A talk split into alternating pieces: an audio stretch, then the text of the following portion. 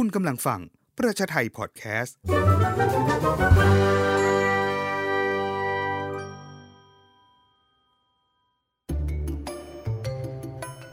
ประชาไทยเล่าให้ฟัง หยิบเรื่องราวที่น่าสนใจมาเล่าให้คุณฟัง โดยที่คุณไม่ต้องอ่าน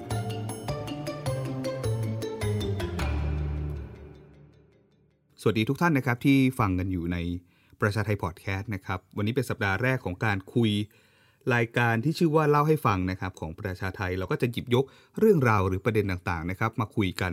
ในแต่ละสัปดาห์ สัปดาห์นี้เนี่ยประชาไทยมีงานชิ้นหนึ่งออกมานะครับเป็นเรื่องของ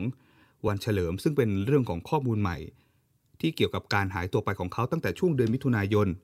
นะครับแต่ว่างานก็ออกมาปล่อยกันในช่วงนี้ เราก็เลยชวนครับนักข่าวท่านหนึ่งมาคุยกันถึง การทำความรู้จักวันเฉลิม การ เกิดขึ้นของช่วงที่ผ่านมาว่ามันเกิดอะไรขึ้นทำไมเขาถึงหายไป แล้วก็มีหลักฐานอะไรบ้างที่ที่ติดตามเขามานะครับ วันนี้ชวนคุยกับป้อครับ สวัสดีครับป้อสวัสดีครับรัก สวัสดีครับท่านผู้ชมผู้ฟังครับโอ้ผมป้อครับ เยี่ยมยุทธสุทธิชายาครับ ใช่ครับ เราอาจจะคุ้นเสียงป้อในรายการที่เรียกว่าเฮียเวิร์มนะครับจุแล้วกรูจุกรู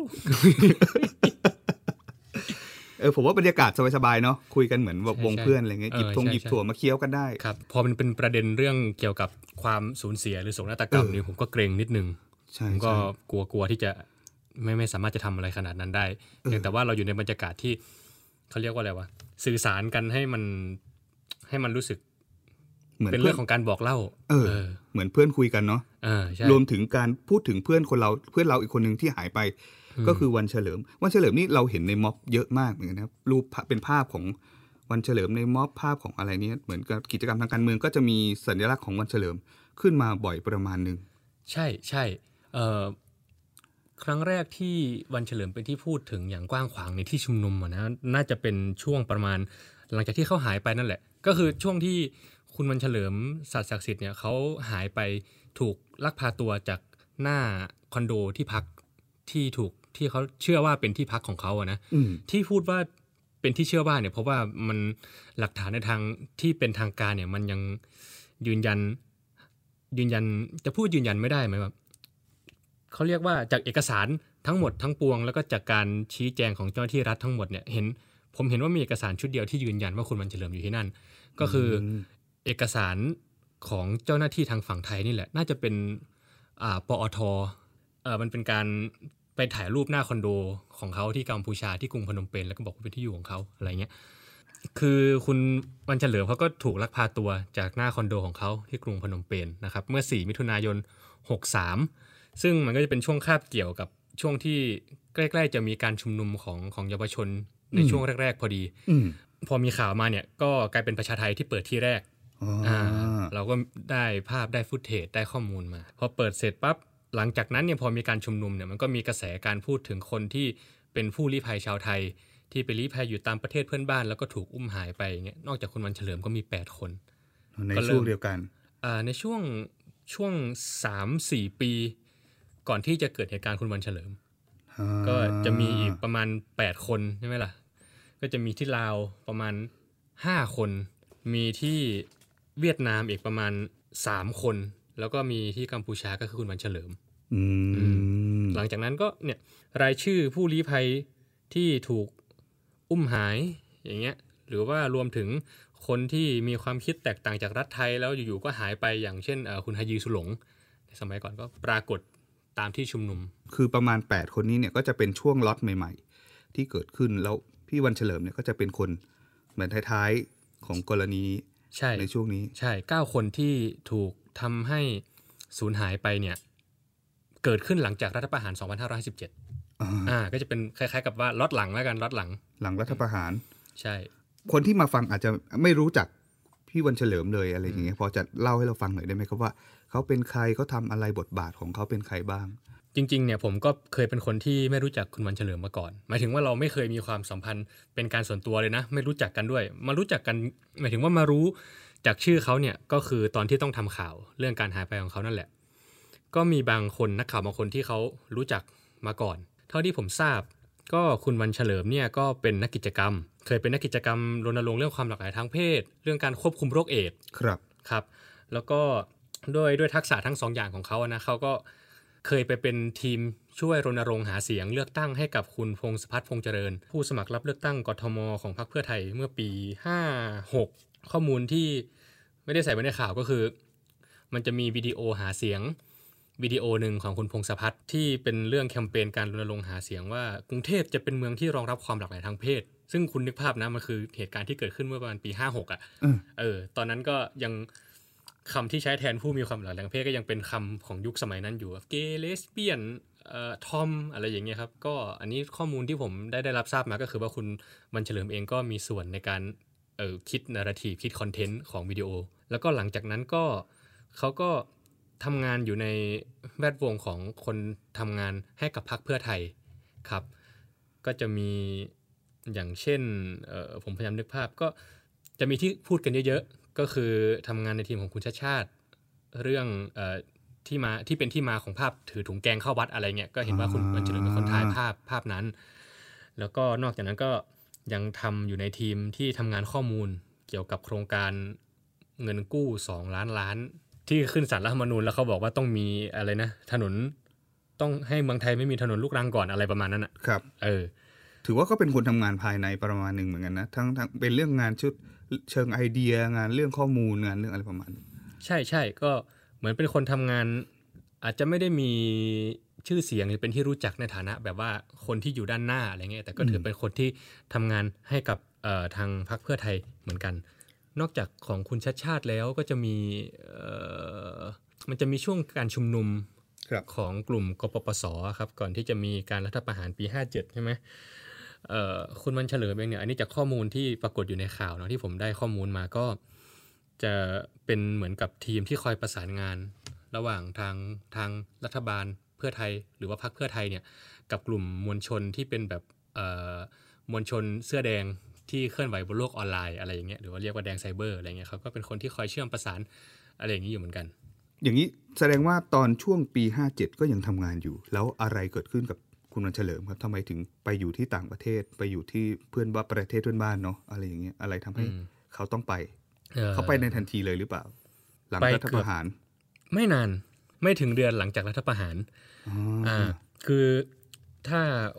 อ่ารักจำได้เนี่ยมันจะช่วงรัฐประหารเนี่ยมันจะมีการเรียกคนเข้าค่ายทหาร หลังจากรัฐประหารเนี่ยก็มีการออกคำสั่งหัวหน้าคอสช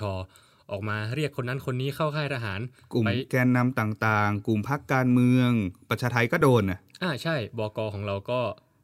โดนครับผม แต่ก็ไม่ทราบว่าโดนเพราะว่าการทำงานสื่อหรือว่าพื้นหลังที่เป็นนักกิจกรรมนะอ่าก็ในช่วงนั้นเนี่ยก็มีพวกเอ่อ นักกิจกรรม สื่อนักวิชาการเอ่อพวกกลุ่มแกนนำคนแสอแดงสมัยก่อน รวมถึงนักการเมืองด้วย ก็หรือว่าคนที่เขาวิพากษ์วิจารณ์รัฐบาลทหารอะไรเงี้ยก็ถูกจับถูกเรียกเข้าค่ายทหารเออก็เพื่อเอาเข้าไปอะไรอะเอาเข้าไปสอบสวน เอาเข้าไปขังไว้ เอาเข้าไปหาข้อมูลหรืออะไรเงี้ยหรือ หรือที่เขาเรียกว่าเอาไปปรับทัศนคติ ไปเซ็น MOU เออออะไรต่างใช่ใช่เอาไปเซ็น MOU วันเฉลิมก็เป็นหนึ่งในนั้น ก็มีวันหนึ่งคุณวันเฉลิมก็มันก็จะมี list หัวหน้า คสช ที่เรียกคนเข้าค่ายทหารที่เป็น list ยาวเลย แล้วก็ใน list นั้นเนี่ยมีชื่อคุณวันเฉลิมอยู่ คุณวันเฉลิมก็พอรับทราบข่าว ซึ่งเขาก็เหมือนกับมีข้อมูลอยู่แล้ว อันนี้คือผมเล่าจากสิ่งที่ผมข้อมูลที่ผมได้มานะ ไม่ใช่ว่าผมรู้ด้วยตัวเองนะ ก็คือไม่ได้ฟังจากเขาโดยตรง ฟังจากแหล่งข่าวอื่นๆ แล้วก็มาประมวลให้ทุกท่านฟัง ก็คือ พอมีคำสั่งชุดเนี้ย คุณวันเฉลิมเนี่ยที่พอจะระแคะระคายแล้วว่าจะมีการเรียก แล้วก็มีคนแนะนำว่าให้เตรียมตัวรีภัยไว้ๆอ๋อก็ตัดสินใจว่ารีภัยดีกว่า แล้วก็ตอนนั้นเนี่ยมันเขาก็อยู่ที่บ้านของของแฟนเขาในตอนนั้น แล้วก็มีพอดีพอดีว่าบ้านของแฟนเขาก็เป็นดาบ้านของนักกิจกรรมเหมือนกัน ซึ่งก็อยู่ในตกเป็นเป้าหมายเหมือนกัน ทางทหารเนี่ยก็เดินทางมาที่บ้านหลังนั้น เพื่อเอาแบบกลุ่มที่เป็นนักกิจกรรมที่อยู่บ้านหลังนั้นน่ะอืมไปเข้าค่ายทหารอืมแต่ว่าไม่รู้ว่ามีวันเฉลิมอยู่ที่นั่นโอ้ พอทราบข่าวเนี่ยวันเฉลิมก็หนีเลย กระโดดกำแพงบ้าน แล้วก็ไปที่สนามบินดอนเมือง จับไฟลท์ไปที่ต่างประเทศ แล้วก็ไม่เคยกลับมาที่ไทยอีกเลย โอ้แล้วแล้วแล้ววันนั้นอย่างคนที่อยู่ใกล้ๆกันนี่เขาหนีกันไหมครับ หรือว่าไปคนเดียวเลยวันนั้นเท่าที่ทราบคือไปคนเดียวครับละเหตุอยู่ที่ประเทศอื่นอยู่พักหนึ่งแล้วก็ไปลงเอยที่กัมพูชา มันมีข้อมูลไหมครับว่ามูลเหตุของคนเราอาจจะไม่ใช่แค่คุณวันเฉลิมคนเดียวคนอื่น การตัดสินใจทำไมบางคนจะต้องหนีไปต่างประเทศอะไรอย่างเงี้ยมันมีทางเลือกอะไรมั่งตอนนั้นที่ที่แบบ พอมีรายชื่ออยู่ในนั้น จะไปหรือจะไม่ไปแค่นี้เองเหรอใช่ เพราะว่าการไม่ไปรายงานตัวเนี่ยมันมีความผิดทางตามกฎหมายนะหมายถึงว่าเขาก็เขียนกฎหมายของเขาขึ้นมาเองตอนนั้นน่ะรัฐคณะรัฐประหารนะบอกว่าถ้าไม่ไปก็มีโทษอะไรอย่างเงี้ยอืมหรือถ้าไม่ไปก็อาจจะไปถูกตามไปเอามาคือไอ้ไอ้ไอ้การเชิญเข้าค่ายทหารมันไม่ใช่การเชิญอย่างเดียวไงคือเชิญบางที อ่าสมมติผมเชิญคุณไปงานปาร์ตี้ของผมอย่างเงี้ยอืมคุณจะไม่ไปก็ได้ แต่ว่าอันนี้ไม่ไปไม่ได้ไง มีผลบังคับทางกฎหมาย ใช่ใช่เขาเรียกว่าอะไรวะต้องเลือกระหว่างการไปตามคำสั่ง หรือไม่ไปแล้วให้เขาจับตัวแล้วเอาไป แล้วก็มีโทษทางกฎหมาย แล้วก็ไม่ใช่วันเฉลิมคนเดียวนะ ที่ตัดสินใจลี้ภัยอะหมายถึงว่าการลี้ภัยนี่มันเป็นหนึ่งในตัวเลือกของคนในตอนนั้น เพราะว่าถ้าเราคิดในตอนเนี้ยเราอาจจะ รู้สึกอีกแบบหนึ่งแต่ว่าในเวลานั้นเนี่ยความไม่แน่นอนทางการเมืองเนี่ยมันสูงมาก เราไม่รู้ว่าการที่เราถูกเอาเข้าไปในค่ายทหารเราจะไปเจออะไรอืมอ่าซึ่งบางคนเข้าไปเนี่ย มันไม่ใช่แค่ว่าไปสอบถามข้อมูลหรือว่าไปเกลี้ยกล่อมด้วยคำพูดนะบางคนนี่ถูกเอาปืนมาตั้งขู่เอาไว้ก็มีอืมถูกทรมานก็มี ถูกซ้อมก็มี ขนาดรัฐมนตรีอย่างอาจารย์ชาติชาติยังโดนคุมใช่หัวมัดมือเออให้หลังอะไรอย่างนั้นที่แกเล่าให้ฟัง ใช่อยังกันหนัง พอ เจอความไม่แน่นอนแบบนั้นเนี่ยมันก็ทำให้เออการหนีก็อาจจะเป็นหนึ่งในช้อยส์ที่อยู่ในอยู่อยู่ในความคิดของเราณตอนนั้นในความคิดของเขาณตอนนั้นอืมแล้วก็อีกหลาย ๆ คน กรณีที่หายไปหลังจาก อันนี้คือหลังรัฐประหารหมดเลยใช่ไหมครับแปดและเก้าคนนี้ ใช่ครับอืมพอจะลิสต์ชื่อได้ไหมครับ ว่ามีใครบ้าง ที่กัมพูชามีคุณวันเฉลิมคนหนึ่งอืมที่เวียดนามมีมีสามคนอ่าหนึ่งนั้นมีคุณสยามธีรวุฒิอืม ที่เคยเล่นเจ้าสาวหมาป่า อันนี้ที่รู้จักกันในเอ่ออะไรนะสหายข้าวเหนียวมะม่วงครับ แล้วก็เอ่อคุณชูชีพชิวสุดหรือว่าลุงสนามหลวงอ่าอ่าแล้วก็มีอีกท่านหนึ่งผมผมจำชื่อไม่ได้สหายยังบลัดมั้งอืมเออเขาเรียกกันด้วยด้วยชื่อโค้ดเนมนะ ถ้าผิดนี่ต้องรบกวนชาวคอมเมนต์แก้ไขให้ผมด้วยผมผมจำชื่อไม่ได้ผมขก็โทษคือคนกลุ่มนี้คือไอเดียเดียวกันเลยก็คือออกแน่ใช่ ทีมงานชุดนี้เนี่ยคือทีมงานที่เขาสมาทานเรื่องแนวคิดสหพันธรัฐไทย ก็คืออาเรื่องการเปลี่ยนประเทศไทยให้เป็นระบบสหพันธรัฐๆอืมอะไรอย่างนี้ ซึ่งนัยยะหนึ่งของการเป็นสหพันธรัฐหมายถึงการไม่มีกษัตริย์อ่าอ่าดังนั้นก็ลี้ภัยสามคนนี้หายหลังจากได้รับการรายงานว่าพยายามจะเข้าเวียดนามด้วยพาสปอร์ตปลอม แล้วก็ โดนจับ มีรายงานว่าถูกส่งกลับมาที่ไทย แต่นี่ไม่มีไม่มีข้อมูลที่สามารถยืนยันได้เลยนะ จากนั้นไม่มีข่าวอะไรออกมาเกี่ยวกับเรื่องนี้อีกเลยอืมเอ่อที่เหลือก็จะอยู่ที่ลาวครับ ที่ลาวก็จะมีห้าคน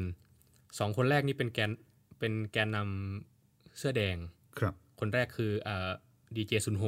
เอ่ออีกคนหนึ่งคือโกตีสองท่านนี้ก็หายไปก่อนหน้า อีกสามท่าน ก็จะมีเอ่อสุรชัยแท่ด่านครับ แล้วก็มีกิษณทัพไทย แล้วก็ใครอีกคนจำไม่ได้ แต่ว่าสามคนเนี้ยเซตเนี้ยหายไปพร้อมกัน ต่อมา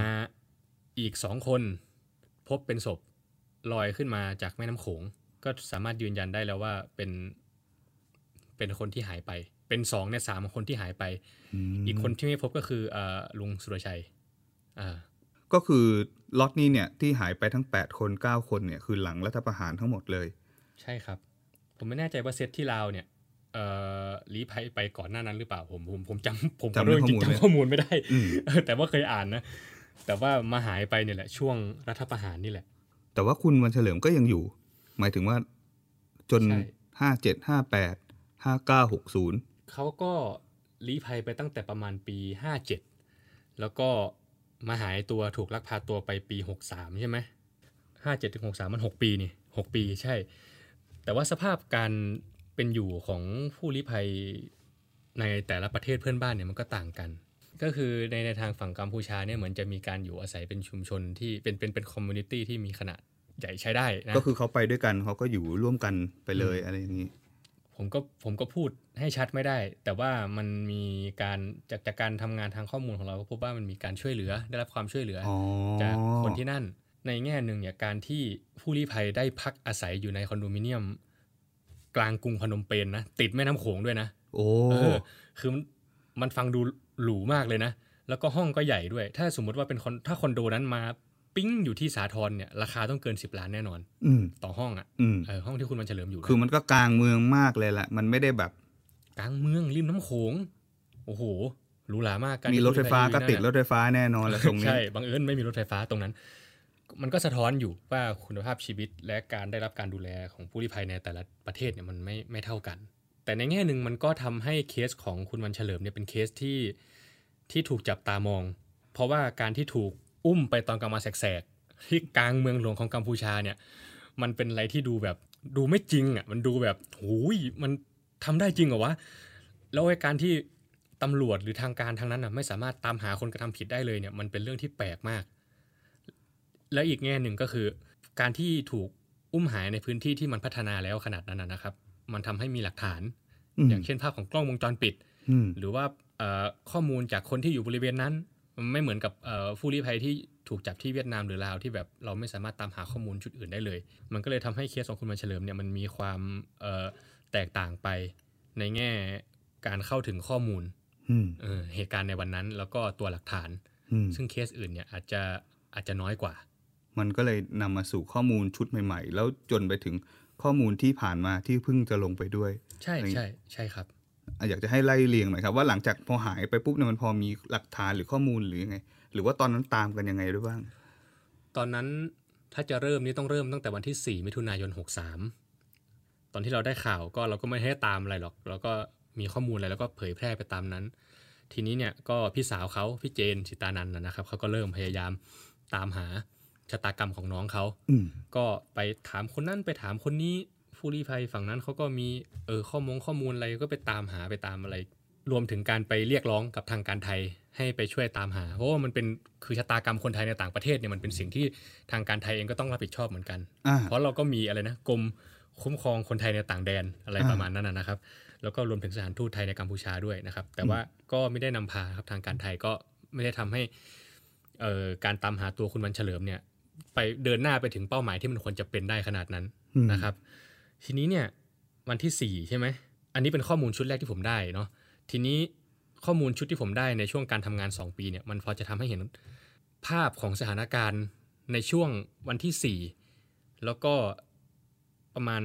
ไม่กี่วันหลังจากนั้นว่ามันเกิดอะไรขึ้นบ้างนะครับ วันที่ 4 เนี่ยตอนเย็นใช่ไหมพอหายพอถูกอุ้มไปเนี่ย มันก็มีคนที่พยายามตามหาอืมว่าเฮ้ยเกิดอะไรขึ้นอืม ตามดูหลักทงหลักฐานไปเก็บข้อมูลก็ไม่ได้อะไรอะนะครับ แล้วทีนี้ก็มีคือในแวดวงของผู้ลี้ภัยเนี่ยมันก็มีการสื่อสารกันว่าเฮ้ยมันคืออะไรใครทำจะเอายังไงต่อดี เพราะว่าอย่าลืมว่าเหตุการณ์ที่เกิดขึ้นกับคุณวันเฉลิมเนี่ยมันเกิดขึ้นหลังจากมีผู้ลี้ภัยคนอื่น ที่อยู่ในประเทศเพื่อนบ้านเนี่ยหายตัวแบบถูกอุ้มถูกอะไรไปแปดคน อืมมันก็สมมติถ้าเราคิดในฐานะของที่เราเป็นผู้ลี้ภัยเราจะเราอาจจะคิดว่าเฮ้ย หรือคนต่อไปแม่งอาจจะเป็นเราวะอืมอะไรอย่างเงี้ย ซึ่งคุณมันเฉลิมเองเนี่ยก็มีบทบาทในการช่วยเหลือผู้ลี้ภัยคนอื่น อยู่อืมพอสมควร คนผู้ลี้ภัยคนอื่นเขาก็ค่อนข้างจะมั่นใจว่าคุณมันเฉลิมจะต้องมีข้อมูลที่เกี่ยวกับผู้ลี้ภัยคนอื่น อยู่ในครอบครองอืมดังนั้นเนี่ยการสื่อสารที่แบบกระจัดกระจายทั้งหมดเนี่ยมันมันเลยมีข้อกังวลที่คล้าย ๆกัน แล้วก็นำมาสู่ข้อสรุปเดียวกันว่ามันควรจะต้องเออทำลาย ข้อมูลเหล่านั้นโอ้ที่ถูกทิ้งเอาไว้ ก็เลยนำไปสู่การเอ่อเชื่อว่าสิ่งของที่คุณมันเฉลิมทิ้งเอาไว้เบื้องหลังเนี่ยหลังจากถูกอุ้มไปเนี่ย โดยเฉพาะพวกเอกสารพวกเอ่ออุปกรณ์คอมพิวเตอร์กล้องถ่ายรูปมือถืออะไรถูกทำลายโอ้เพื่อป้องกันไม่ให้ข้อมูลเนี่ยถูกสาวต่อสมมุติว่าคนที่ไปอุ้มคุณวันเฉลิมเนี่ยมีเป้าหมายว่าจะต้องตามล่าผู้ลี้ภัยอย่างเงี้ยมันก็เป็นไปได้ว่าเขาอาจจะต้องเอาข้อมูลจาก สิ่งของเหล่านั้นนะไปตามหาต่อ ดังนั้นเขาก็ทำลายไปเลย ซึ่งวันที่หายไปไม่ได้เอาไปถูกไหมครับหมายถึงเขาถูกอุ้มหน้าคอนโดใช่แต่ไม่ได้ถูกขึ้นไปลื้อของอะไรอ่าใช่ เหมือนเอ่อที่ติดตัวเข้าไปก็คือมือถือ ก็คือเขาโทรศัพท์กับพี่สาวเขาอยู่ตอนนั้นน่ะ ที่ว่าเป็นข่าวว่าพูดว่าโอ๊ยหายใจไม่ออกอะไรเงี้ยก็คือมันเป็นจังหวะที่คุยกับพี่สาวอยู่แล้วก็มีไอ้รถแวนคันนั้นน่ะมารวบเข้าไป อืมดังนั้นสิ่งที่ติดตัวเข้าไปก็คือมือถือ แล้วก็สิ่งของที่หลงเหลืออยู่ ข้างในห้องก็คือก็ห้องก็ไม่ได้ล็อกเพราะว่าลงมาใช่ไหมล่ะก็หลังจากนั้นไม่นานก็มีคนที่เชื่อว่าเป็นคนของผออหวดผออหวดคือใครผออหวดก็คือ ผู้ว่าการเขตจอยจังวา เขตจอยจังวาเนี่ยเป็นเขตหนึ่งในกรุงพนมเปญจากข้อมูลที่หามาก็เชื่อได้ว่าผออหวดเนี่ยเป็นคนที่เขาคอยจัดแจงดูแลชีวิตความเป็นอยู่ของผู้ลี้ภัยที่นั่น นะครับทีนี้เนี่ยพอหลังจากเหตุการณ์เกิดขึ้นเนี่ยสองสามชั่วโมงถัดมาเนี่ยคนที่เชื่อว่าเป็นคนของพอห้วนเนี่ยก็มาถึงจุดเกิดเหตุ แล้วก็มาขึ้นไปเก็บข้าวเก็บของอะไรอย่างนั้นนะครับ ก็คือเอาไปทำลาย ใช่สิ่งของเหล่านั้นเชื่อว่าต่อมาถูกทำลาย มันก็ค่อนข้างจะยากนะฮะนักข่าวในการจริงยันข้อมูลชุดนี้เหมือนกัน แต่ว่าจากงานข้อมูลที่ได้มามันทำให้เออเชื่อได้ว่าสิ่งของเหล่านั้นนะครับ น่าจะถูกทำลาย หลังจากเออคุณวันเฉลิมถูกลักพาตัวไปไม่นานอืมซึ่งการตัดสินใจตอนนั้นเนี่ยมันเหมือนกับเป็นการตัดสินใจในแง่แบบว่าเพื่อรักษาตัวเองนึกออกไหมคนที่ยังอยู่คือคนที่คนที่ถูกอุ้มไปแล้วก็อีกเรื่องหนึ่งแต่คนที่ยังอยู่ก็มีเรื่องที่ตัวเองต้องห่วงกังวล จังหวะนั้นเขาก็กลัวกันมาก ใช่สุดท้ายก็นำไปสู่การทำลายสิ่งของเหล่านั้นที่อาจจะทำให้หนึ่งสาวไปถึงตัวผู้ลี้ภัยคนอื่น สองเป็นหลักฐานยืนยันว่ามีผู้ลี้ภัยไทยอยู่ในกรุงพนมเปญจริงอืมๆซึ่งอันนี้มันเป็นสิ่งที่ในทางสาธารณะมันก็มันก็ไม่ใช่สิ่งที่พูดกัน หลังจากนั้นเนี่ยคือที่แน่ๆคือเรายังไม่ทราบชะตากรรมว่าเกิดอะไรขึ้นกับคุณวันเฉลิมอ่าแล้วก็เราก็ไม่รู้ด้วยว่าสัญญาณโทรศัพท์เนี่ยมันมีการแท็กกิ้งหรืออะไรยังไงไปถึงจุดไหนอ่าเพราะว่าโทรยังโทรอยู่เลย ตอนที่โดนจับ ใช่ใช่ใช่เราก็ไม่รู้ว่า ไปอยู่ที่ตรงไหนเราไม่รู้ว่ายังมีชีวิตอยู่หรือว่าไม่มีชีวิตอยู่แล้ว อันนี้คือมันเป็นเรื่องของอะไรนะการบังคับสูญหายมันมีปัญหาอย่างนี้ก็คือเราไม่ทราบเลยว่าเป้าหมายเนี่ยเหยื่อเนี่ยคือยังมีชีวิตอยู่หรือเสียชีวิตไปแล้วอืมนะครับ หลังจากนั้นเนี่ยคือตอนแรกอะเป้าเป้าที่สงสัยอะมันคือผอหวด เพราะว่าเชื่อว่าเขามีบทบาทในการเอ่อดูแลผู้ลี้ภัยใช่ไหมล่ะคิดว่าอาจจะต้องรู้เห็นอะไรบ้าง ทางผอหวดเขาก็ให้สัมภาษณ์กับทางกับทางสำนักข่าว ที่กัมพูชาตั้งแต่หลังเกิดเหตุไม่นานแล้วว่าไม่รู้เรื่องอะไรอย่างเงี้ยมันก็หลุดไปเรื่องราวของคุณวันเฉลิม และสิ่งที่เกิดขึ้นกับหลักฐานของเขาก็ก็ถูกเก็บงำเอาไว้จนถึงปีที่สองนี่แหละที่เราได้ข้อมูลมา คือช่วงเนื้อข้อมูลมันมีอยู่แค่นั้นเลยจบตรงแค่นั้นเลย ไม่สามารถตามต่ออะไรได้เลย ใช่ผมคิดว่ามันเป็นเรื่องหนึ่งเรื่องหนึ่งมันคือเวลามันทำงานของมัน คือในช่วงที่เกิดเหตุแรกๆเนี่ย คนไม่กล้าให้ข้อมูล เพราะว่ากลัวว่าตัวเองจะถูกเพ่งเล็ง คือการเป็นผู้ลี้ภัยในต่างประเทศเนี่ยมันมันมันก็มีอะไรที่มันต้องแลกเยอะบางอย่างก็ไม่สามารถจะพูดได้ เพราะว่าตัวเองก็ต้องอาศัยพึ่งพา การดูแลการสนับสนุนอะไรอย่างนี้อยู่ ข้อมูลหลายๆอย่างเนี่ยก็ถูกเก็บงำมาโดยตลอด แต่นี่ก็พูดจากมุมของคนที่ทำงานข่าวนะในปีที่สองเนี่ยผมรู้สึกว่าข้อมูลที่หามาเนี่ยมันมันมันเปิดขึ้น ข้อมูลอย่างเช่นเอ่อคนที่เคยทำงานกับคุณวันเฉลิมเนี่ยก็กล้าที่จะพูดถึงชีวิตของเขามากขึ้นอืมที่แบบรู้จักคุณวันเฉลิมยังไงทำงานด้วยกันอะไรยังไง คนที่อยู่ในโครงข่ายการสื่อสารของผู้ลี้ภัยในวันนั้นเนี่ยอ่าหลังจากคุณวันเฉลิมหายตัวไปเนี่ยคก็นรอบตัวเขา คนรอบตัวเขาหรือว่าคนที่อยู่ในการสื่อสารที่กระจัดกระจายในวันนั้นอะเออ ก็รู้สึกว่ากล้าที่จะให้ข้อมูลมากขึ้น อืมอืม ส่วนหนึ่งผมคิดว่าด้วยความที่คุณมันเฉลิมเขาเขาช่วยเหลือ ผู้ลี้ภัยเหล่านั้นและคนเหล่านั้นเนี่ยเยอะทำให้ทำให้การที่รู้สึกว่าเขาจะต้องอยู่เงียบเนี่ยเริ่มรู้สึกว่ามันมันไม่ใช่ ควรจะต้องออกมาทำให้เรื่องนี้มันมันกระจ่างชัดขึ้นมาบ้าง ก็คือมันก็เลยเป็นที่มาของข้อมูลที่เพิ่งลงไป ใช่ครับอ่ามีอะไรบ้างครับ เรื่องเหตุการณ์ที่เกิดขึ้นหลังจากคุณวันเฉลิมหายไปไม่นาน อย่างเช่นเรื่องของการที่มีคนของพอหวดเนี่ยอ่ามาถึงจุดเกิดเหตุ แล้วก็เอ่อพาคนขึ้นไปเก็บข้าวเก็บของจากห้องเขาออกมา แล้วก็เชื่อได้ว่าสิ่งของเหล่านั้นถูกทำลาย แล้วก็เราก็มีโอกาสได้สัมภาษณ์ทางพอหวด ก็เป็นนักข่าวสำนักข่าว VOD ของทางกัมพูชานะครับทำการสัมภาษณ์เราก็ไม่ได้ไปสัมภาษณ์อะไรกับเขาหรอกแต่พอหวดพูดไทยเก่งนะผมได้ยินมาอย่างนั้นอ๋ออ่าเขาก็ปฏิเสธนู่นนนั่นแหละ ซึ่งสิ่งหนึ่งที่เราได้มาก็คือว่า นอกจากข้อมูลที่เชื่อได้ว่าผอหวดเนี่ยมีส่วนในการช่วยเหลือเออผู้ลี้ภัยฝั่งนู้นแล้วเนี่ยทางผอหวดก็น่าจะมีสายสัมพันธ์กับนักการเมืองพรรคเพื่อไทย แล้วก็กลุ่มคนเสื้อแดงในสมัยก่อนด้วยนะครับในระดับหนึ่ง เพราะว่าในโซเชียลมีเดียของเขาเนี่ยก็มีการโพสต์รูปคู่นะครับ เหมือนกับเขาไปงานเลี้ยงของคนเสื้อแดงเนี่ยแล้วก็ไปถ่ายกับนักการเมืองเพื่อไทยสมัยนั้น อะไรอย่างเงี้ยอืมแล้วก็พวกแกนนำคนเสื้อแดงสมัยนั้นอืมเขาก็มีรูปคู่ไปหมด ซึ่งเขาก็ปฏิเสธนะเขาบอกผมชอบปาร์ตี้เฉยๆผมเนี่ยชอบถ่ายรูปถ่ายอะไรอย่างนี้ อืมอืมก็มีมีรูปเขากับคุณแลมโบ้เสกสกลอัฐาวงศ์หลายรูปเลยนะาแต่ตอนนั้นเขาคุณแลมโบ้เขายังเป็นคนเสื้อแดงไงใช่ครับเขายังเป็นกตัญญูทักษิณอยู่ตอนนั้นนะแล้วตอนนี้ก็ไม่รู้ไม่รู้คุย ไม่รู้ยังคุยกันอยู่หรือเปล่าอืมก็คือมีคอนเน็ชันร่วมกันประมาณหนึ่งอะไรอย่างนี้ ก็ถึงได้รู้ว่าเรื่องนี้มันเพิ่งรู้สองปีด้วยซ้ำทั้งที่ก็ไม่ได้ไม่ได้ดูเป็นข้อมูลอะไรที่แบบอืม ถึงขนาดชี้ได้ว่าไปถึงไหนหรืออยู่ไหนด้วยซ้ำใช่อะไรแบบนี้ ข้อมูลทั้งหมดเนี่ยในทางการข่าวนะเมื่อเทียบข้อมูลที่เรามีในมือนะกับสิ่งที่เราต้องการจะค้นหาเนี่ยข้อมูลที่เรามีเนี่ยคือแบบมันเหมือนเป็นข้อมูลแบ็กกราวด์มากกว่า เป็นข้อมูลพื้นฐานข้อมูลเบื้องหลังอืมอ่าเพื่อมาอธิบายว่าเหยื่อเป็นใครอืมเหยื่อเคยมีบทบาทยังไง เกิดอะไรขึ้นกับสิ่งของเขาหลังจากนั้น ข้อมูลชุดที่เรามีเนี่ยยังไม่สามารถ นำไปสู่คำตอบของคำถามได้เลยว่ามันเกิดอะไรกับเขา แล้วแล้วจิ๊กซอว์ที่ที่อย่างป้อในฐานะนักข่าว ยังมองหาอยู่หรือคิดว่ามันน่าจะควรมีออกมาคือจิ๊กซอว์แบบไหนครับ พูดแบบกับปั้นทุบดินก็คือข้อมูลที่ทำให้เรารู้ว่าเขาอยู่ตรงไหนอืมอย่างเช่น GPS สุดท้ายของโทรศัพท์ เนี่ย อันเนี้ยเราไม่รู้ไง ถ้ารู้เนี่ยอาจจะรู้ด้วยซ้ำว่าแบบเฮ้ยโลเคชันของเขาอะมันอยู่ตรงไหน อันนี้เราก็ยังไม่มีข้อมูล จริง ๆ มันก็น่าจะได้แล้วนะมันยุคนี้แล้วเนาะพวกก็ไม่ได้ใหม่เลยนะครับ มันก็อาจจะมีเงื่อนไขบางอย่างที่ทำให้ มันไม่สามารถได้ข้อมูลชุดนั้นมา อย่างเช่น เราก็รู้ว่ากัมพูชาเนี่ยคือ ทุกที่ไม่ได้มีสัญญาณเน็ตนะครับเหมือนเหมือนบ้านเราแหละทุกที่ก็มีสัญญาณเน็ตสมมติออกไปพักนึงแล้วอย่างเงี้ย มันก็อาจจะเป็นไปได้ไหมว่าเออมัน tag location ไม่ได้ยกตัวอย่างสัญญาณขาดหายอยู่ใต้ตึกเกินอะไรอย่างนี้ก็หลุดได้เหมือนกันะรประาณสมมติแบบวิ่งเข้าป่าไปอย่างเงี้ยเราอาจจะหาไม่เจอ อันนี้ก็คือข้อมูลที่จะนำไปสู่การค้นหาชะตากรรมของเขานะ แต่ข้อมูลอื่น ๆ ที่เราอยากจะได้ก็คือ การข้อมูลที่ทำให้บ่งชี้ให้เห็นชัดว่าเขาเนี่ยมีชีวิตของเขาอยู่ต่างแดนอืมอันนี้คือสิ่งที่ทางการไทยและกัมพูชาพยายามปฏิเสธมาตลอดว่าไม่มีวันเฉลิม กัมพูชาก็บอกไม่มีวันเฉลิมอยู่ที่นั่น ไทยก็บอกว่าข้อมูลพาสปอร์ตของวันเฉลิม ข้อมูลการเข้าออกเมืองมีเท่านี้ แต่ชีวิตของเขาจริงๆอะมันดำเนินไปไง หลังจากที่เขากระโดดกำแพงออกจากบ้าน วันนั้นอะทางการไทยเขาบอกก็รอกัมพูชานั่นแหละให้คำตอบ แต่เหมือนข้อมูลที่ไทยมีก็คือออกจากไทยไปวันนี้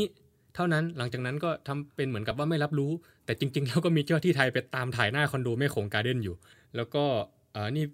เคยนี่เป็นรูปอะไรนะรถของมันเฉลิมไปกับแฟนเขาอะไรอย่างเงี้ยมีข้อมูลหมด มันมีการติดตามอยู่ มันมีการ tracking โดยเจ้าหน้าที่รัฐอยู่มีที่เขามีเชื่อกันแบบนั้น ใช่อืมเออมันมีจากข้อมูลที่เราได้รับมาก็ก็พบว่ามันมีการติดตาม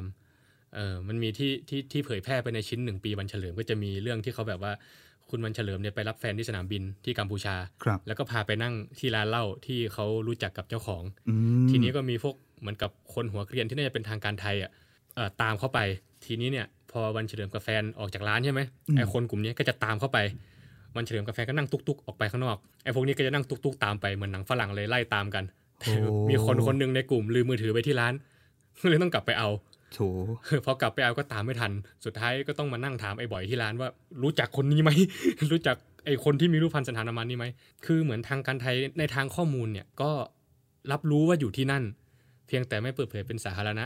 ทางกัมพูชาก็พยายามปฏิเสธว่าไม่มีคนชื่อวันเฉลิม สัตย์ศักดิ์สิทธิ์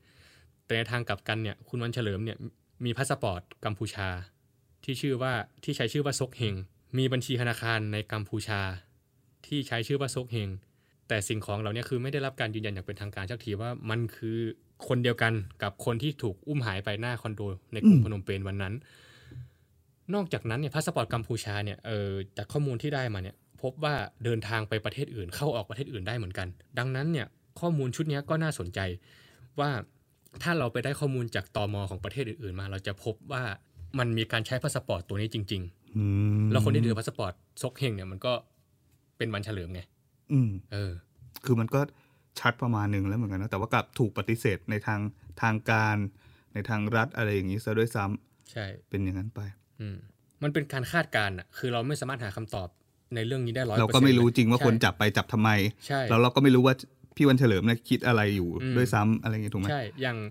ในในในกลุ่มตลาดหลวงเขาก็มีทฤษฎีไม่เหมือนการ์ตูนวันพีซจะมีทฤษฎีร้อยแปดพันเก้าเรื่องนี้ก็เหมือนกันที่กลุ่มตลาดหลวงก็จะบอกว่าโอ้นี่เป็นเพราะว่าเขามีคอนเน็ชันกับโอ อะไรนะทางในในวังนู่นนี่นั่นอะไรอย่างเงี้ยอันนี้เราก็ยืนยันไม่ได้อืมเออ ก็เลยไม่รู้ว่าเหตุผลในการไปสู่การถูกลักพาตัวเนี่ยมันคืออะไรกันแน่อันหรืนี้อเราเหตุไม่ผลมีเจ้าหน้าที่รัฐจริง ๆ ก็ไม่รู้ใช่หมายถึงว่าเพราะเราไม่ใช่เจ้าหน้าที่รัฐแล้วเจ้าหน้าที่เขาก็ไม่ยอมรับ ใช่ ขนาดการมีอยู่ก็ยังไม่ยอมรับ ใช่ นั่นมันมืดแปดด้านมากในการทำข่าวเรื่องเนี้ยเพราะว่ามันหาแหล่งข้อมูลก็ยาก แล้วไปพึ่งพาแหล่งข้อมูลจากรัฐนี่ก็ไม่ได้เลย เพราะว่าปฏิเสธหมด นะครับ ก็ทางไทยก็เกียร์ว่างรอกัมพูชา มาจนถึงตอนเนี้ยกัมพูชาคือยุติการสอบสวนแล้วนะเพราะว่าหาข้อมูลไม่ได้อืก็ไม่รู้ตั้งใจหาไม่ได้หรือว่า หรือว่ามันหาไม่ได้จริง ๆ ซึ่งผมคิดว่าคือในทางวัตถุอะนะมันมีข้อมูลที่ชี้ชัดอยู่แล้ว มันก็คงเป็นอื่นไปไม่ได้อะนอกจากแบบ พยายามจะทำให้มันรู้สึกว่าอืมมันไม่มีอะเอออืมทีนี้กลับมาสู่ในในในบ้านเราครับ ตลอดสองปีที่ผ่านมามันก็มีบทบาทของคนหนึ่งที่ คนที่เขาทำงานเรื่องนี้อยู่เนาะเราได้ยินเรื่องของคุณวันเฉลิมเนี่ยบ่อยประมาณนึงเลยอะไรเงี้ยอาจจะคุณพี่สาวของพี่วันเฉลิมหรือเปล่าที่เป็นคนขับเคลื่อนเรื่องนี้อะไรเงี้ยทำให้เลยทำให้เรื่องนี้ยังอยู่ในหน้าสื่อตลอด คือการที่คนเรามันหายไปคนหนึงก็เรื่องแปลกแล้วเนาะแต่หมายถึงว่ากับแก่การที่สังคมมันเงียบไปแบบ โดยทำไม่รู้ไม่เห็นว่าสิ่งเหล่านี้มันเกิดขึ้นเนี่ยกลับเป็นสิ่งที่แปลกยิ่งกว่าเอ่อตอบคำถามแรกก่อนก็คือ ก็เป็นพี่สาวของเขานั่นแหละครับ ที่เป็นหัวหอกหลักในการ ตามหาชะตากรรมของน้องชายเขาอืมแล้วก็เขาก็ได้รับความสนับสนุนจากทางเออองค์กรสิทธิมนุษยชนอื่นๆนะครับ ก็อย่างเช่นเอ่อศูนย์ทนายความเพื่อสิทธิมนุษยชน แล้วก็มูลนิธิภาษาวัฒนธรรมนะครับ ที่อันนี้เขาก็ทำเรื่องการทรมาน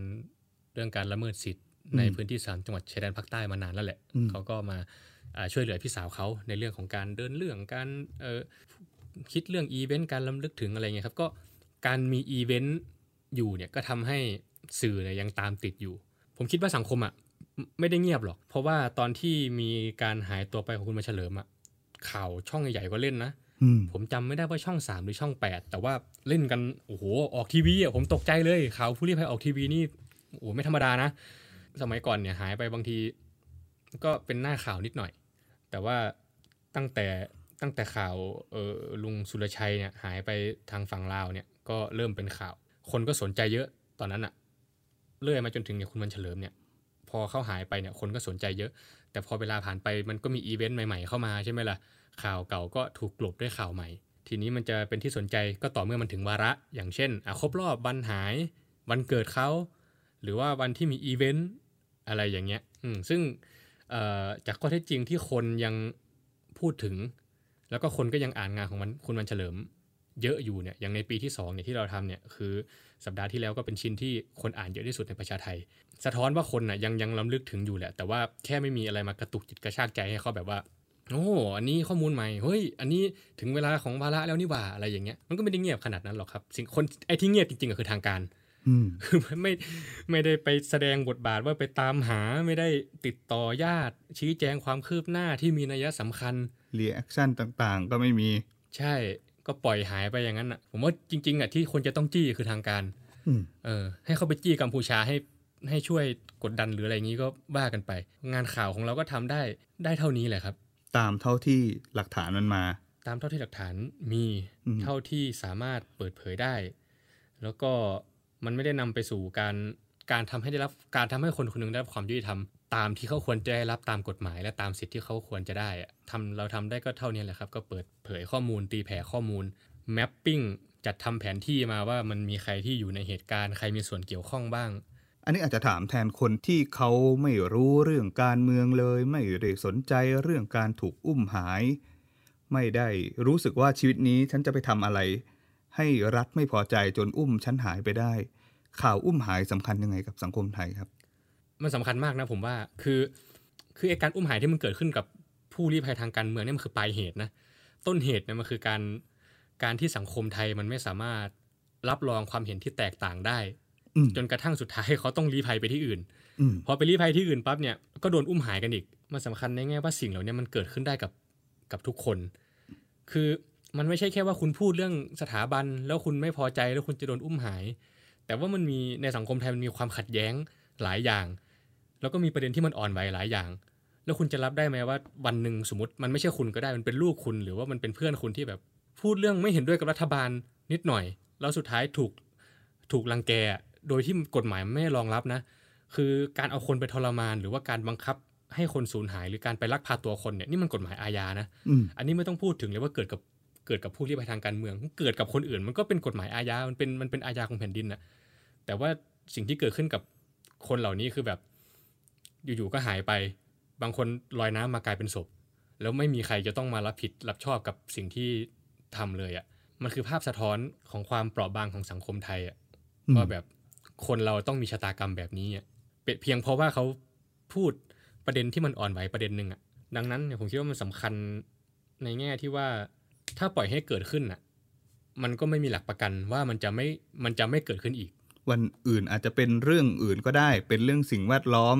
ก็ได้ เป็นเรื่องที่ทำกินก็ได้ ใช่ แล้วที่ผ่านมาก็มีนะ คนที่แบบทำประเด็นเรื่องสิทธิที่ดินในภาคใต้อย่างเงี้ยก็โดนยิงก็มีอืมคนที่ทำเรื่องสิ่งแวดล้อมเรื่องที่ดินในที่อื่น ๆ หรือว่าเรื่องอะไรเงี้ยก็โดนคุกคามโดนอะไรเป็นประจำท้ายที่สุดคือคนที่ทำอะโอ้โหมันก็มีน้อยมากอะที่แบบว่าถูกเอามาดำเนินคดี แล้วก็ได้รับโทษในสิ่งที่เขาทำมันเลยดูมืดแปดด้านเหมือนกันนะครับใช่การอุ้มหายเป็นแค่ หนึ่งในวิธีการที่คนที่แสดงความคิดเห็นที่แตกต่างอะได้รับอืมเออดังนั้นก็มันไม่ควรจะมองแค่ส่วนนั้นส่วนเดียว มันก็ควรจะมองเรื่องของการคุกคาม มันได้หลายขั้นตอนมาก ตั้งแต่ใช่คุกคามข่มขู่จับกลุ่มคุมขังอืมแล้วเราไม่ใช่แค่ว่า คือการลักพาตัวนะมันไม่ได้มีเหตุผลเรื่องการเมืองอย่างเดียว ใช่ไหมล่ะอืมมันมีเหตุผลเรื่องอื่นด้วยเออ มันอย่างเช่นอาจจะมีเรื่องอื่นที่ทำให้คนอื่น หรือคนที่มีอำนาจในโลกสีเทาสีดำเนี่ยไม่ถูกใจ ก็ถูกกระทำขึ้นมาได้ สมมุติถ้าคุณโอเคกับหรือคุณเฉยๆนะกับการที่แบบว่ามีการมีคนถูกลักพาตัวอะไรอย่างเงี้ยมันก็ไม่มีหลักประกันใช่ไหมล่ะว่าเฮ้ยมันจะไม่เกิดขึ้นกับคุณด้วยเหตุผลอื่น นั้นเราจะเราจะอยู่เฉยกับการที่บ้านเมืองมันไม่มีขือมีแปรขนาดนั้นอาจจะเป็นได้ไงคนดีคนหนึ่งที่ต่อสู้กับอำนาจสีเทาอำนาจมืด แล้วถูกอุ้มหายไปก็ได้ ใช่ นั่นแหละนะวันหนึ่งก็คือไม่ว่าใครก็แล้วแต่อาจจะถูกอุ้มหายก็ได้ อาจจะเป็นญาติเราพี่น้องเราก็ได้ ถ้าวันหนึ่งไปพูดในสิ่งที่มีคนไม่พอใจ หลักใหญ่ก็คือเรา มันเป็นเรื่องของสังคมที่อาจจะไม่ได้รับฟังความคิดเห็นที่แตกต่างใช่ในหลาย ๆ เรื่องอะไรใช่อย่างเงี้ยเนาะมันมีคำที่เขาพูดว่าอะไรนะเอ่อความขัดแย้งที่เริ่มขึ้นด้วยคำพูด มันก็ควรจะมันควรจะจบลงด้วยคำพูด หรือหรือถูกชี้แจงด้วยคำพูดแทน มันไม่ควรจะต้องมาจบด้วยการแบบ ต้องลี้ภัยต้องไปตกระกรรมลำบาก แล้วก็ต้องถูกอุ้มหายไปอย่างเงี้ยหายไปเป็นหรือตายก็ไม่รู้ แล้วยังทางการอะยังมาปฏิเสธอีกว่าไม่มีตัวตนอยู่ คือต่อให้ไม่ใช่ญาติของคุณน่ะ แต่ว่าในฐานะเพื่อนมนุษย์ด้วยกันน่ะโอ้โหลองนึกถึงหัวอกของพี่สาวเขาดิของครอบครัวเขาดิจัดงานศพก็ยังกะไรอะนึกออกไหมเพราะว่าไม่รู้ด้วยซ้ำว่าชะตากรรมเป็นยังไง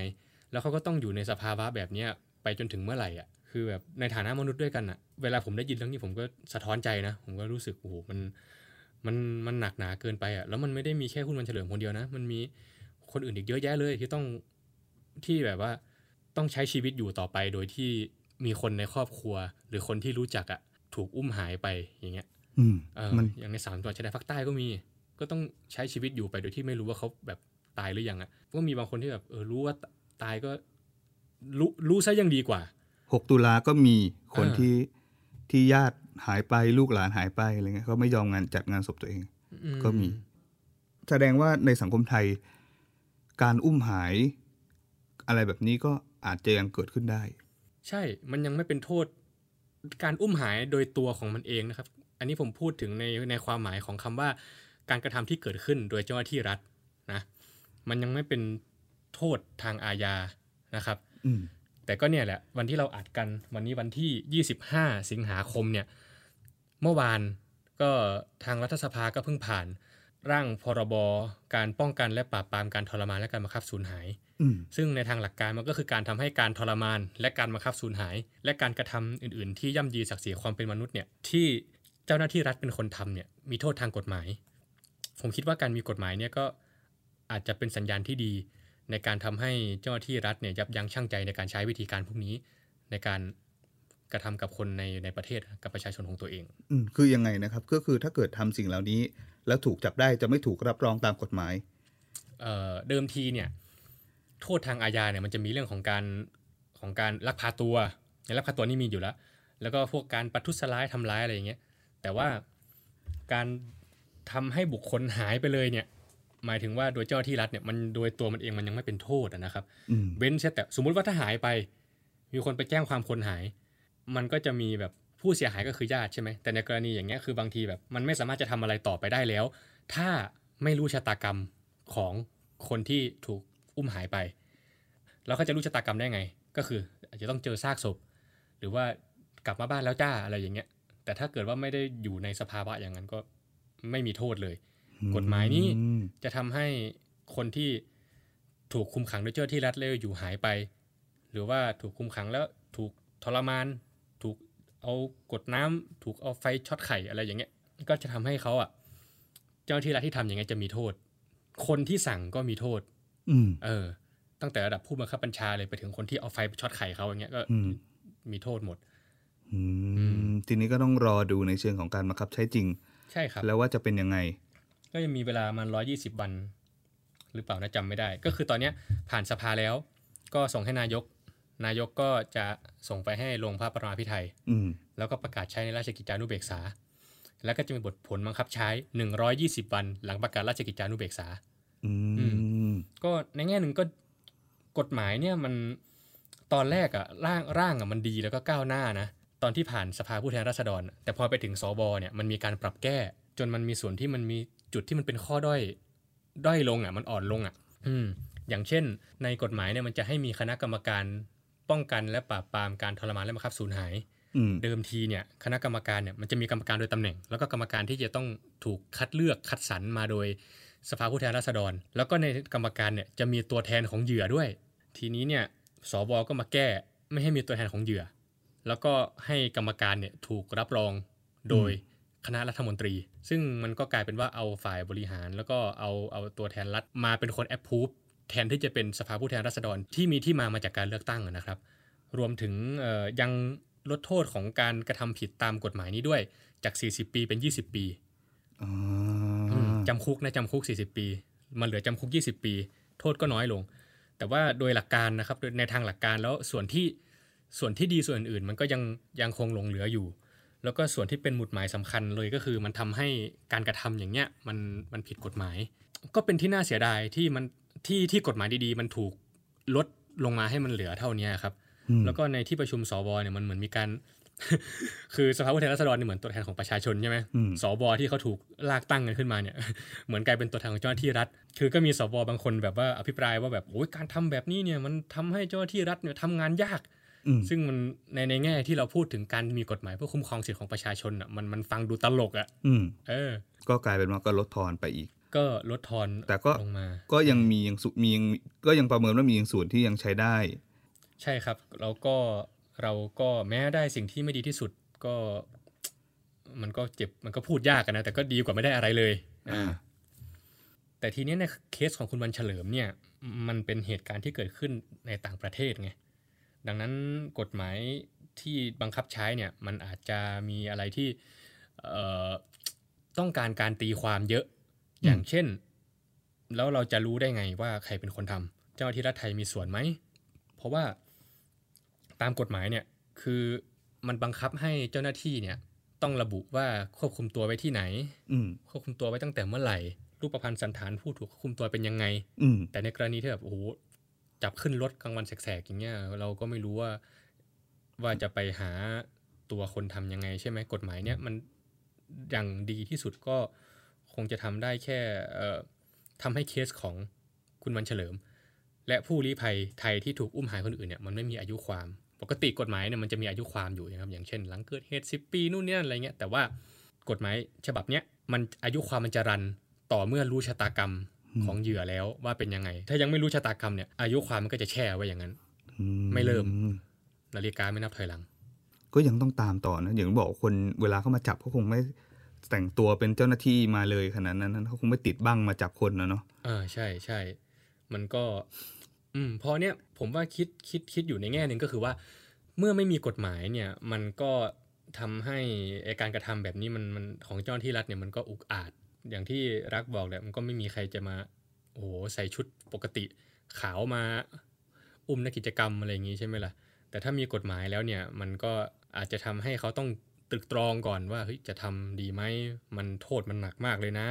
แล้วโทษมันไม่ได้เกิดขึ้นแค่คนที่ไปจับไงมันเกิดขึ้นกับคนที่สั่งด้วย ก็มันก็มีคุณูปการอยู่ในแง่ว่า การคุ้มครองคนที่ยังอยู่ในประเทศเนี่ยว่า อย่างน้อยเนี่ยการที่คนเจ้าหน้าที่จะมาทำอะไรกับเขาเนี่ยมันมันมีโทษนะเออมันไม่ได้มีช่องว่างทางกฎหมายที่เจ้าหน้าที่รัฐจะเอาเปรียบเขาได้อีกต่อไปอืมโดยเฉพาะคนที่อยู่ในสามจังหวัดชายแดนใต้เนี่ยที่อยู่ในอยู่ภายใต้กฎหมายพิเศษเนี่ย อย่างพรบฉุกพรกฉุกเฉินเนี่ย ก็อยู่มาเกินทศวรรษแล้วอะแล้วก็มีข่าวเรื่องการถูกจับเข้าไปในค่ายทหาร การถูกซ้อมทรมานออกมาอยู่เรื่อยๆ คิดว่ากฎหมายนี้คงจะทำให้การกระทำของเจ้าหน้าที่รัฐต่อประชาชน หรือต่อคนที่เขาสงสัยว่าเป็นเป็นกลุ่มผู้ก่อความไม่สงบเนี่ยมันอืมมันอยู่ในคันลองของการเคารพสิทธิเสรีภาพมากอืขึ้นมสุดท้ายครับงี้มีอะไรจะฝากไหมครับ ถ้าสมมติว่ายังสนใจต่อหรือว่าอยากแบบอยากอ่านขี้เกียจฟังพวกเรา ถ้าอยากอ่านนะครับก็ไปดูในเว็บไซต์ของประชาไทยภาษาไทย หรือว่าประชาไทยอังกฤษก็ได้นะครับ ตัวสกู๊ปล่าสุดจะชื่อ2ปีวันเฉลิมหาย เปิดเผยนี่คนเขียนยังจำชื่อไม่ได้ ประมาณเนี้ยคุณเซิร์ช2ปีวันเฉลิมหายวักประชาไทยในอ่า Google เดี๋ยวมันขึ้นอ่าเดี๋ยวเราเดี๋ยวเราใส่ลิงก์ไว้ คือประชาไทยก็ยังจะติดตามเรื่องกรณีของคุณวันเฉลิมอยู่เรื่อยๆ ตลอใช่ดครับหรือใช่ครับตราบใดที่มีข้อมูลใหม่ๆมา เราก็ยังยังทำงานเรื่องนี้กันอยู่ ใช่ครับ ประเด็นการถูกกระทำเนี่ยความรุนแรงทางการเมืองที่ผู้ลี้ภัยได้รับเนี่ยก็เป็นสิ่งที่ประชาไทยตามติดและติดตามมาโดยตลอดนะครับ เคสของคุณวันเฉลิมก็เป็นหนึ่งในนั้น แล้วส่วนตัวของผมเนี่ยก็เชื่อว่าในปีหน้าเนี่ยก็จะมีข้อมูลออกมาอีกเรื่อย ๆ เหมือนกันอืมประเมินจากประเมินจากข้อมูลที่โผล่ออกมาในปีนี้นะครับ ผมคิดว่าในปีหน้าเมื่อเหตุการณ์ผ่านไปเป็นปีที่ 3 แล้วเนี่ยก็คงจะมีข้อมูลชุดอื่น มีคนที่กล้าพูดเยอะขึ้น อาจจะได้เห็นข้อมูลใหม่ ๆ มากกว่านี้ใช่หรืออาจจะมีเบาะแสที่สำคัญมากกว่านี้ ใช่ใช่อืมผมคิดว่า ผมคิดว่ามีแน่ๆแล้วคเราบก็คาดหวังให้มันมีเนาะคืออย่างน้อยก็ยังติดตามกันอยู่ ใช่ใช่ก็ฝากไปทางเจ้าหน้าที่รัฐด้วยนะครับ ถ้ามีอะไรก็เปิดเผยออกมาเถอะครับรวมถึงคนอื่นๆด้วยนะ ที่สูญหายไปในช่วงที่ผ่านมาใช่ทั้งหลายใช่หลายคนที่เข้ามา ยังอ่านในประชาไทยได้มีงานหลายชิ้น หลายตัวก็ยังสามารถไปค้นคว้าอ่านได้ ก็ยังทำกันมาประมาณหนึ่งทั้งตัวข่าว ทั้งตัวข่าวทั้งตัวสกู๊ปบทความ ก็ไม่ใช่แค่พี่สาวบันเฉลิมที่เขาไปตามหาชะตากรรมของน้องสาวเขานะก็มีเหยื่อคนอื่นเหมือนกันที่ ตามหาชะตากรรมของญาติของเขาของสามีของเขาของพ่อเขาที่หายไปอะไรอย่างเงี้ยก็ยังมีอยู่ประชาไทยก็รายงานข่าวนี้อย่างต่อเนื่อง ไปตามอ่านได้นะครับ ก็ลองพิมพ์หาดูผู้ลี้ภัยวักประชาไทย การก็เจออุ้มหายวักประชาไทย บังคับสูญหายวักประชาไทยหาใน Google ได้เลย ครับครับครับและนี่คือทั้งหมดของประชาไทยเล่าให้ฟังในวันนี้นะครับสำหรับสัปดาห์หน้าจะมีเรื่องอะไรมาเล่าให้คุณฟังอยู่ก็ฝากติดตามชมด้วย สวัสดี สวัสดีครับ สวัสดีครับ